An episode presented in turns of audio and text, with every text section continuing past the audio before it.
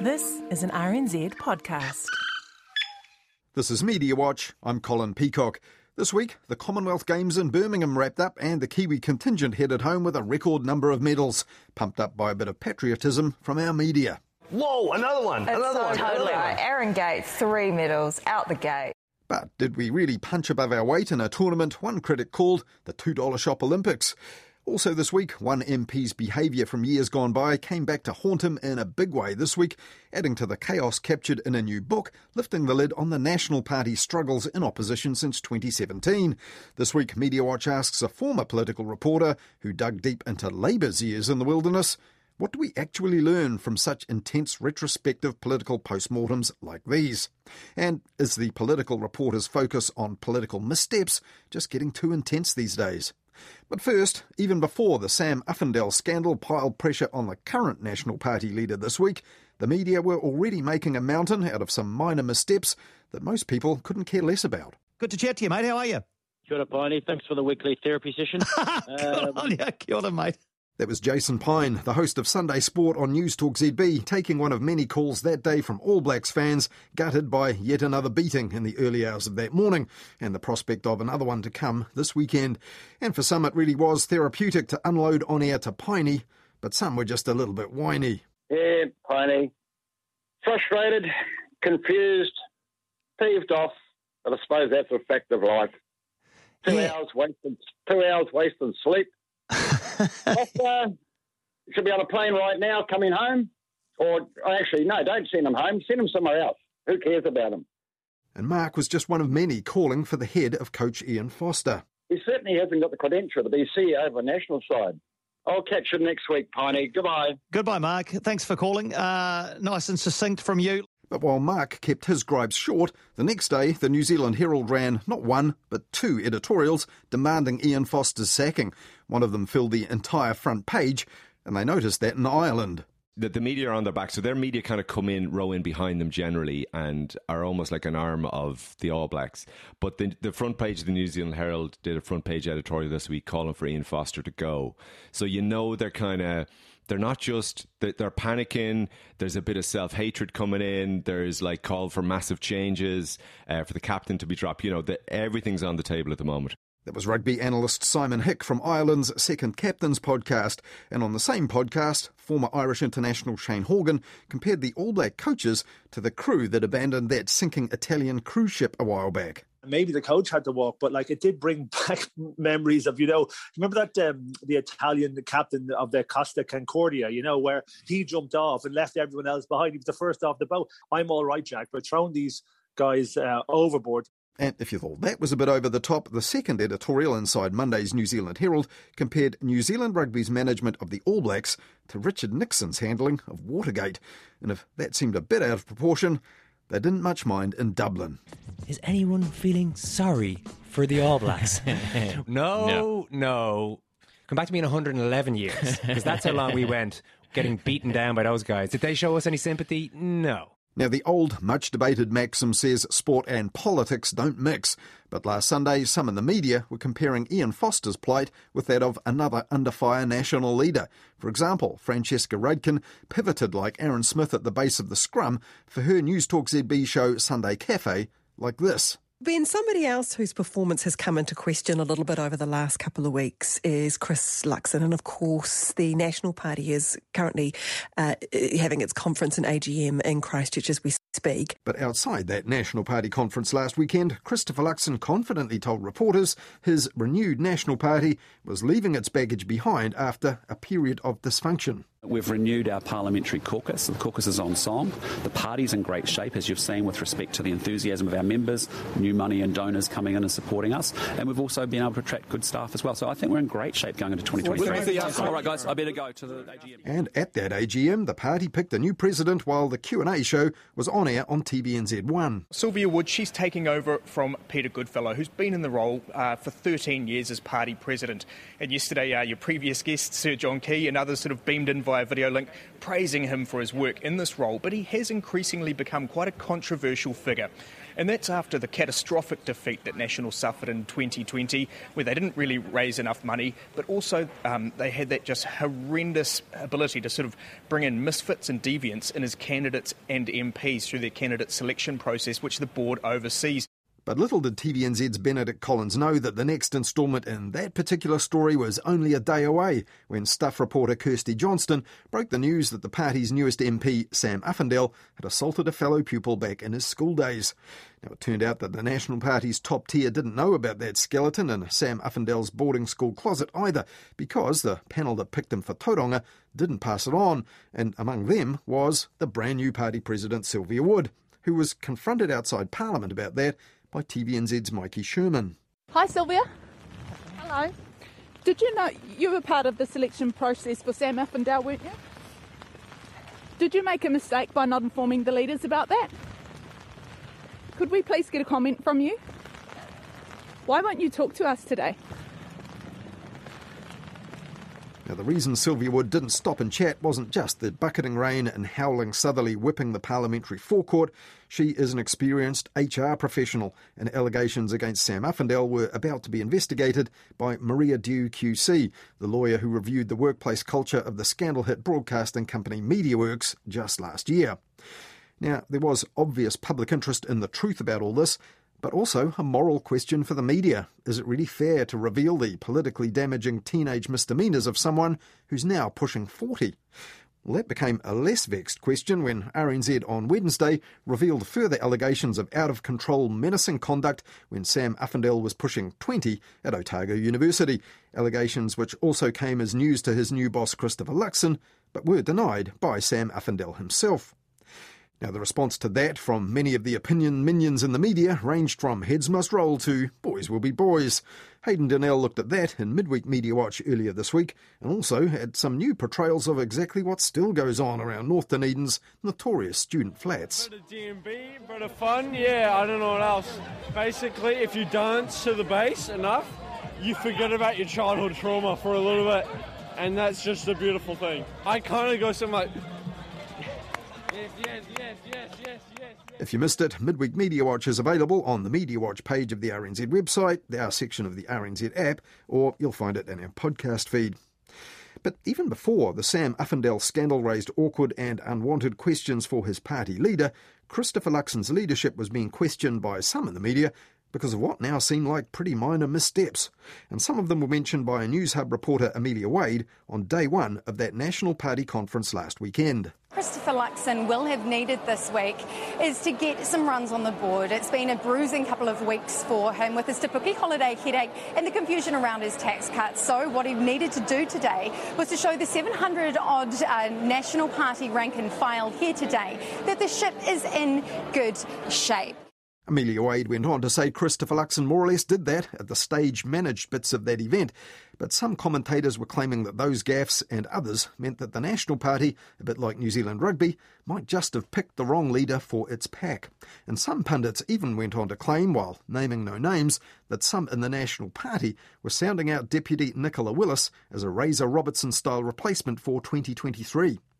Now, in his weekly column, former Herald editor Gavin Ellis reckoned that our political reporters would even be jealous of the heads must roll momentum that sports journalists have been able to generate lately over Ian Foster. But while the media wolf pack smelled blood, he said, its sense of smell is not so well developed that it can differentiate between a mortal wound, a non life threatening gash, and a paper cut. And while Ian Foster had inflamed rugby reporters by claiming that last weekend's mauling in Mbombela was actually the All Blacks' best performance of the year, Christopher Luxon really could claim that he'd led his party's best performance yet since it went into opposition in 2017. Writing for The Guardian, former Stuff political reporter Henry Cook said that Luxon's recent flubs and gaffes were really no big deal set against the changes that he'd overseen in house. The party is polling at almost twice what his predecessor managed and raking in donations. His parliamentary office is well run despite the straitened resources of an opposition this small, a crucial factor in making the media take you seriously. Now, whether the media taking Christopher Luxon seriously is significant for the rest of us is another matter, though last week reporters were even making fun of Christopher Luxon over this. It sums up how New Zealanders are feeling across this country. Got bills, I've got to pay, so I'm going to work, work, work every day. And just for candidly engaging the media by singing a bit of Lunch Money Lewis, Christopher Luxon was punished with mocking comparisons to the mockumentary manager and would be muso of The Office, David Brent, who famously claimed to be both a chilled out entertainer and a boss. Yeah, that was terrible. well, Sometimes you should stay in your lane. he should have stayed in his lane on that one. What about the, what about the There was NZME business editor Fran O'Sullivan on News Hub Nation last weekend. Now, Luxon's singing may not have been a great look for someone who wants the highest office in the land, but obviously it's not a serious matter, though Fran O'Sullivan was serious when she added this. Has he had missteps with Te Puke, confusion over tax? Yeah, look, I mean, there's been a range of things, and I, I just think the discipline uh, needs to be there. I do not know who advises Chris Luxon and who he actually listens to. Um, Christopher needs to listen a bit. He is quite impulsive in what he says. Now, in the past, some opposition leaders have suffered from taking too much notice of what their spin doctors told them to say and do. We'll get into that a little later in this program.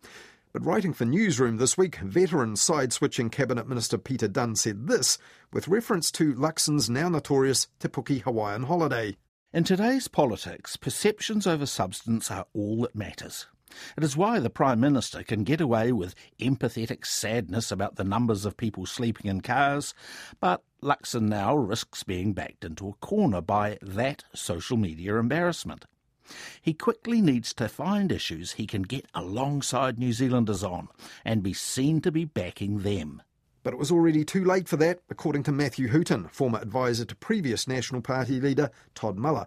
In his weekly New Zealand Herald column last week, he said we were past peak Luxon popularity already, and the polls showed that 150,000 people who once previously preferred National had, in Matthew Hooton's words, headed home to the comfort and safety of Ardern for the winter, even though Ardern's government, he reckoned, couldn't run a bath. But one National Party leader that lots of voters backed in three elections in a row was John Key, and on TVNZ's Q&A last weekend, John Key had no such reservations about Christopher Luxon when he was asked for his marks out of 10 so far. Yeah, I'm going to give him a 10, and, uh, and, and I'll tell you why. I'll tell you why.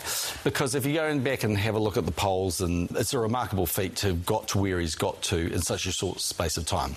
And you're always going to get errors and things that go wrong, and, and when you're in the middle of it, you sometimes sit back and you think, how on earth did that happen?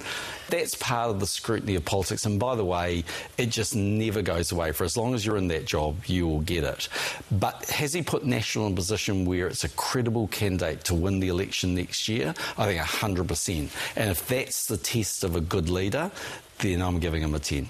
But is the ability to win elections all that the people who decide who wins are looking for?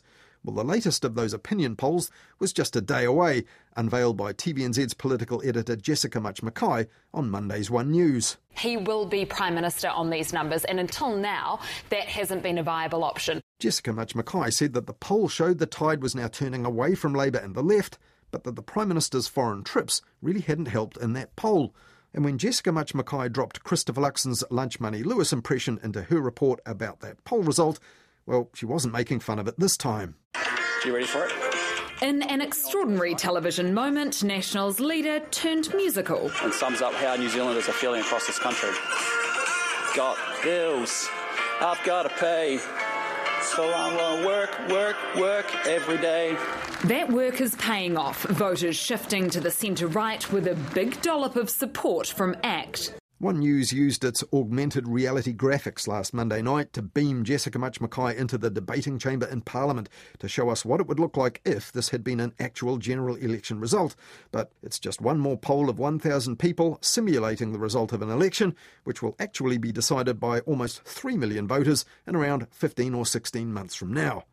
But by the time RNZ political editor Jane Patterson was called upon to wrap the week's political news on Morning Report's new end of week political panel last Friday, it wasn't that TVNZ poll or even the fallout from the revelations about Sam Uffindell that kicked it off. We thought we were going to be talking about the National Party and the terrible week they've had, but um, Labor has uh, had this grenade uh, dropped onto them um, by one of its backbench MPs. There was the MP for Hamilton West, Dr. Gaurav Sharma, who wrote a piece in the Herald published on Friday claiming he could have written a couple of books about bullying and coercion in Parliament and even at the top levels of his own party.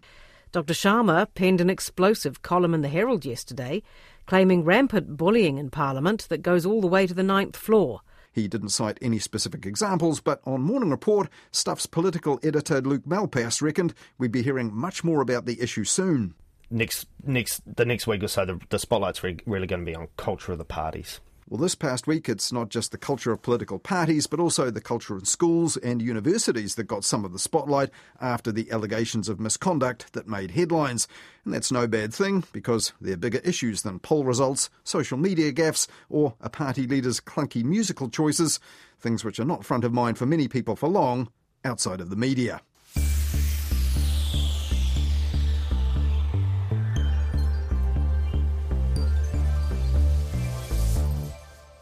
When Christopher Luxon appeared on RNZ's morning report last Wednesday to be questioned for the second morning in a row about his handling of his by now suspended MP Sam Uffindell, the host Guyon Espiner read a roll call of the National Party MPs gone rogue over recent years. In this case, uh, as you saw with the King's uh, College bullying. Yeah, yeah, no, no, no. We're not going to go yeah. all through that, mate. You put your put your talking points down. I want to talk about culture in the National Party, right? Do you remember? Oh, do you remember these MPs? Andrew Falloon. Yes, I do. Yes, I do, Guy, and I know what you're talking okay. about. Hamish Walker. Yes, I do. Yes. Jake Bezant. Yes. Aaron Gilmore. Uh, yes, I've, I, I don't. Yep, didn't know him personally. Yep. Jami-Lee Ross. Now, that was harsh on Christopher Luxon, as all of those disgraces were before his time as party leader, and he's only even been an MP for a couple of years himself. And Aaron Gilmore is only now known for once asking, Don't you know who I am? almost a decade ago. But it's his party now, and Guyon Espiner told Christopher Luxon the list could have been even longer. But we're also reliant on candidates to be really transparent about their past behaviour as yeah, well. but, but that sounds almost farcical when you look at, and I've just named, I've probably left a few out. Well, any that he did leave out will be in the new book, Blue Blood The Inside Story of the National Party in Crisis, by Stuff reporter Andrea Vance. Now, this covers the National Party after it went into opposition in 2017, right up until the party settling on the current leadership, which has, by and large, settled things down a bit. Though it has been unsettled this past week, and the Blue Blood book covered times when hardly a week went by, or sometimes a day, without more stories and commentary about disunity in the party's ranks and the conduct of some of its eminently unsuitable MPs. And some of the behind closed doors stuff wasn't reported at the time. For example, former leader Judith Collins kept the full internal review of the National Party's 2020 election defeat to her own inner circle, but Andrea Vance's Blue Blood spills some of the beans on that, alongside further insights from the party's people and staffers, some of whom are anonymous, and some of their comments frankly unbroadcastable, as quoted in the book. In the Listener magazine, Danyl Mclauchlan called it the story of how the natural party of government failed to govern itself while reviewer Steve Braunias went so far as to call it National's autopsy report. But the party clearly hasn't actually died, as last weekend's annual conference and this week's positive poll result clearly showed. And on Q&A recently, Andrea Vance herself told the host Jack Tame why what happened then still matters now there's a real tension between the soul of the National Party yeah. versus are they continue going to continue to be the party of key, which I very much see as a party that exists only to exist in government, to be to hold power. Now, it must have been pretty awkward for the party's people who wanted to put all of that in the past to have it all out there again in her book, but it does raise the question why would they talk to a reporter who wanted to do all that? But Andrea Vance told the spin off podcast Gone by Lunchtime enough times gone by now that it was actually pretty cathartic for some in the moment, those people wouldn't have talked to me about the, the things that they said they would never have said at the time because they didn't know how it was going to play out. Andrea Vance also pointed out that Labour in opposition after 2008 had a pretty similar experience with disunity and revolving door leadership. And earlier this year, that story was told in a five part podcast called The Wilderness, by Lloyd Burr, a former News Hub political reporter who's now a host at Today FM. I think I performed creditably on the trail, and the feedback that I've had from around the party is that I retain the confidence of the party. He's insistent. Most of his MPs are flabbergasted, and most of the journalists are wondering what planet he's on. So began a PR campaign of getting to know Andrew Little. Labor produced a candid promo video of him featuring his mother. I, I am who I am. I'm not, I'm not going to be something I'm not. I, I do have a sense about justice and injustice I don't tolerate. Now, the former Labour Party leader Andrew Little was prepared to tell Lloyd Burr about his rise and fall as leader for that series, but his short lived predecessors were not and their time at the top is instead analysed in the wilderness by Lloyd Burr's own political reporting colleagues at the time. On paper, he was really good. He had a good background. He'd been at the UN. He'd had a New Year's honour, um, stuff like that. So he had a lot of potential to be a great leader. But yeah, why wasn't he? I think you could probably say that about almost every single leader of the Labour Party over that, that period in opposition as well. On paper, people looked like they were going to be great. Phil Goff, on paper, looked like he was meant to be a prime minister, like every every single step that he'd taken. Must be a bit galling for failed political leaders to have the reporters that made their lives so hard at the time doing their retrospectives a decade on. So this week I asked Lloyd Burr, what can we learn from revisiting things that were covered so intensely by the media at the time? There was no real historical record apart from a few things online, a few Wikipedia pages and whatnot. There's been sort of no book on it, and I think it was quite an important moment because it was the rise of Ardern kind of weaved throughout the wilderness. You sort of saw Ardern um, either stay quiet. She kind of put her hand up with Grant Robertson initially, and then she was uh, she just she played a very good game, and then bang, her moment came. So there was that kind of part of it as well. Um, I just wanted a historic record. Is there a danger though for political reporters to over dramatise the, the problems within political parties and, and the personalities. I mean, these remain mass movements for all the troubles that they've had. They have a national structure, they have finance supporters, all of that sort of thing. And if you go back into the 90s, I mean, whole new parties really broke away from both Labour and, and the National Party. I don't think there's a danger in dramatising it. And the dramatising only comes from passion, probably from political reporters, because that's our life. This is what we live. Every single day we're at Parliament and we're living this, and we're living this journey alongside these politicians. And a lot of these politicians, they're leaking stuff to you, or they'll tell you stuff off the record, or they'll ask you to go for a beer or a whiskey or whatever. They know that they're in opposition for ages until they can sort their stuff out. So they're kind of giving you lots of inside bits. And the story is, has so many different aspects. You've got you've got personalities going up against each other. You've got people leaking against each other. There's internal feuds. This is our job: is to report on what's going on. And for the most part, it is quite dramatic. Some of the stuff that goes on Oh my goodness. Look at Cunliffe's tenure, for example. That was pretty damn dramatic. And he was only leader for, I think, less than a year. Okay. Obviously, when parties are in opposition, they're going to be preoccupied with their own electability because, you know, what's the point in cooking up the world's best policy if you can never get into government? But because of that, they have to worry a, an awful lot about how the reporters like you guys at that time would have been portraying them. Did you ever get the feeling that maybe the intense media focus on the problems of those leaders establishing themselves actually hastened their demise or even made it impossible for them to be able to succeed? I think that's part and parcel of the gig, and that sounds brutal and ruthless, doesn't it? But that's a huge part of your role as opposition is selling yourself, and then in turn the party and the policies is selling that to the public and you do that through the media. If you can't face up and front up to the media and string a sentence together, or you can't defend your policies, or you can't sell your policies, or you can't defend some wrongdoing or some scandal in your party, or front up and face up and do it in an articulate way, then maybe you're not the right person for the job. Because we saw that with David Shearer. He's probably the perfect perfect example for this. He was great on paper, the perfect Labour leader and the perfect Prime Minister on paper, right? Given what he's done in his past and his humanitarian work and all of that type of stuff. But get him in front of a camera, get him in front of a group of journalists, he faltered. Success breeds success, right? But failure also breeds failure. And in that case, failure did breed failure. And then he got overmanaged and he had his spin doctors and media trainers all came in and they hired media trainers to try and train him to be very good. And that just made him worse. It made him overthink it. You know, look at Ardern. She's in front of a camera. She's great. She's just herself. She's very articulate. She can do it and she nails it. Whereas Shearer just couldn't do that part of the job. And that's kind of a vital part of the job. I mean, you're probably right. We do hasten the demise, but it's probably a demise that was inevitable anyway.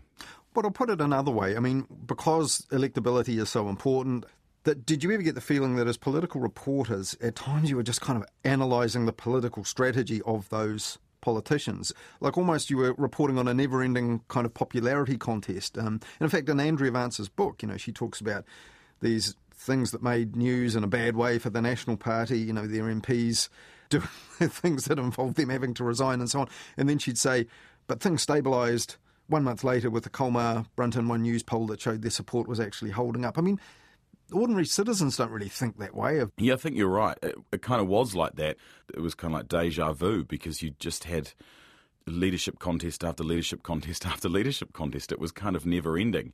When you're a political reporter and you're in Parliament and you're living and breathing politics, you do kind of overthink it and you do put more focus far more focus than it should really get on these skirmishes and these leadership stoushes and all the drama that's going on in the party. You put far more focus on that than it deserves in the public. And now, not being a political reporter, but looking in at politics, you just sort of understand what beltway means putting so much pressure on them, really wanting to get the story. And in the grand scheme of things, I look back now and think that really wasn't even a story. But when you're in the moment, it is your everything.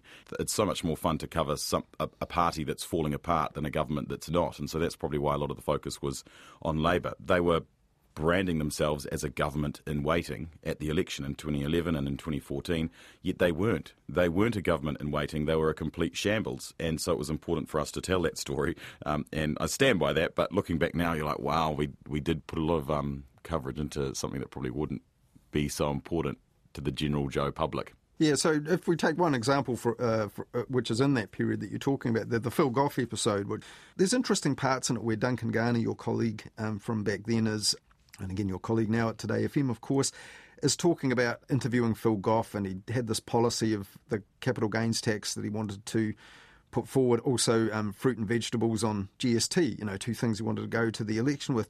And Duncan was saying, well, he was looking down at his papers, and I'm telling him, no, no, if you can't tell me without looking at your notes, what's the point of this? And it all seemed quite aggressive. And, you know, we've got a housing crisis, we've got a cost of living crisis.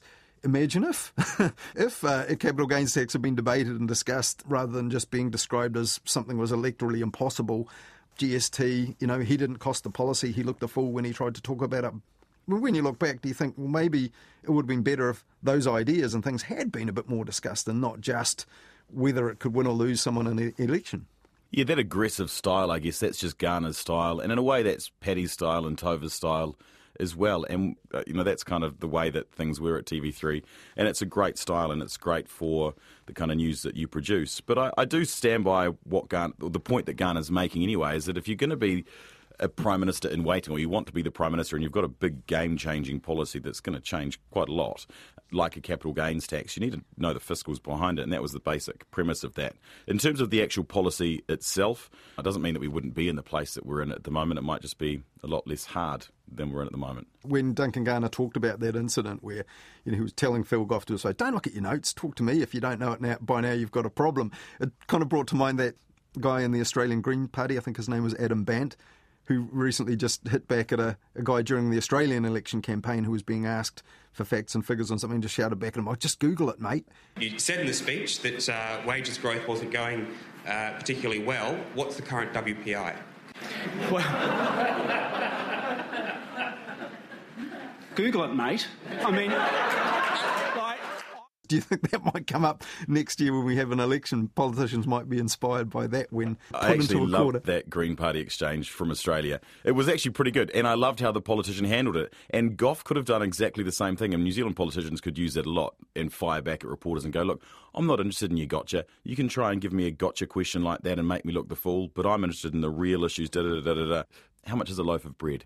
How much is a bottle of milk? All those kind of gotcha questions. It's like, well, you've been Googling New World and Countdown and stuff all morning, so you know. Your job is to give them a prolonged job interview to make sure that they're the right person to run the country. And those kind of gotcha questions are there. But I did, I did love that particular exchange in Australia.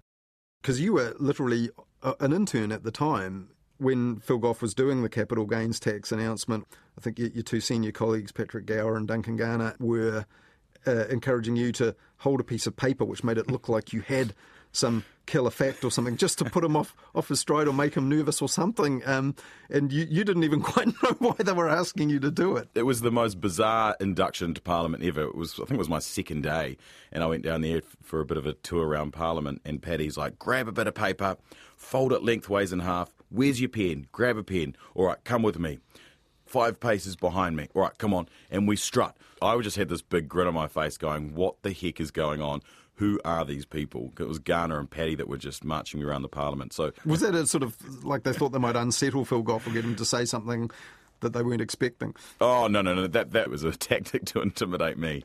Um, Lloyd, the Blue Blood book by Andrea Vance, she said in that, look, it, it was pretty cathartic for some of the former MPs and, and, the staffers who are less famous names to kind of spill the beans to her on what it was really like behind the scenes in the National Party in recent years were, were people on that side of you know the Labor experience a little less uh, reticent or didn't quite have the same feeling that some of those expressed to Andrea?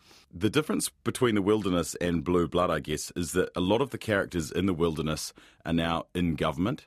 Or they are working for government, or they're consultants for government, or they're working for consultants for the government. And so they didn't want to spill the beans. They didn't want to um, brass anyone off. Even, even off the record or off yeah, tape? Well, off the record, a few of them spoke, and I could use some of that. But when you're doing a podcast, it's quite hard to have off the record chat because you need audio, right? exactly. So I, I, included a lot of that in in my commentary or some of the bits. It's like you know, staffers off the record told me that this was the worst time, or you know, Cunliffe was the worst leader to work for because he'd change his mind a gazillion times a day.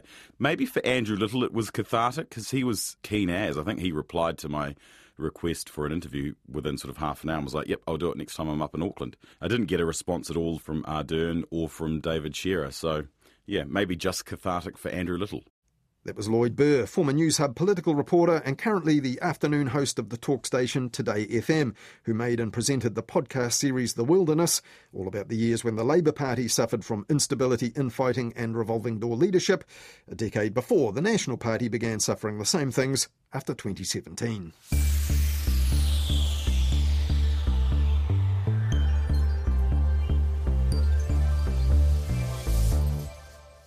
And finally, on Mediawatch this weekend, while TVNZ made huge news of its own political poll this week and that Sam Uffindell controversy, they also had news every day from way beyond the Beltway, in fact, from as far away as the bullring of Birmingham. All right, to the day's other big story, and they've done it. Way to go, team. Yes, the gold rush has continued at the Commonwealth Games, now our most successful ever. And it's Golden Gate, the man with the mullet, cyclist Aaron Gate with four golds. And while TVNZ's Simon Dallow kept his own excitement pretty much under control there, his colleagues on The Breakfast Show were pumped up as a record number of medals came in each morning in real time. Thanks, Jay, mate. We'll catch up with you a little bit later on. God, haven't we doing, been doing well? I know. Every time I, my push notifications, I just keep totally. Going, whoa, another one, it's another so one. Totally. Another one. Aaron Gates, three medals, out the gate.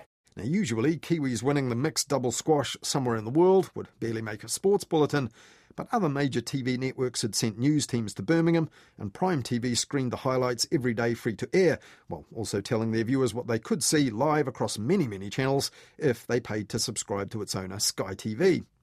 Scoop's Gordon Campbell said that all this was, as ever, sports based nationalism to deliver audience to advertisers, but given all the bad news these days,